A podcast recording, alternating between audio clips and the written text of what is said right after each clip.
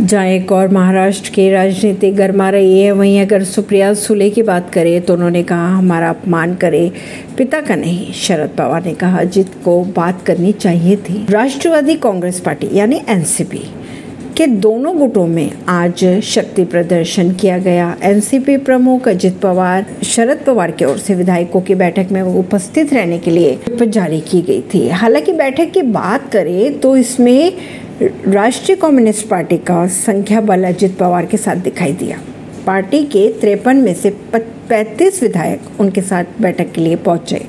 ऐसे में शरद पवार के लिए आने वाले समय की अगर बात की जाए तो राष्ट्रीय कम्युनिस्ट पार्टी के अस्तित्व को अपने नेतृत्व में रखने की उम्मीद को शायद उन्हें झटका लग सकता है। यूसीसी को लेकर भाजपा सांसद बोले, यूसीसी से देश के दुश्मनों को डरने की ज़रूरत है। आदिवासियों के हितों की ही होंगी गारंटी।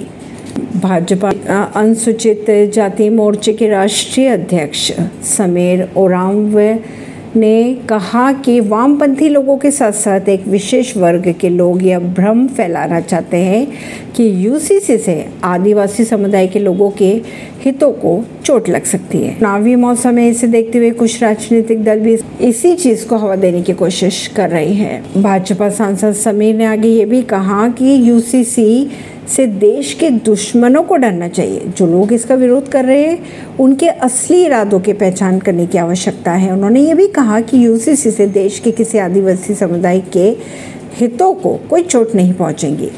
यूसीसी के मसौदे में आदिवासी समुदाय के लोगों की प्रैक्टिसेस को सुरक्षित रखने की पूरी गारंटी दी जाएगी। ऐसी ही खबरों को जानने के लिए जुड़े रहिए जनता सरिश्ता पॉडकास्ट से, परवीन दिल से।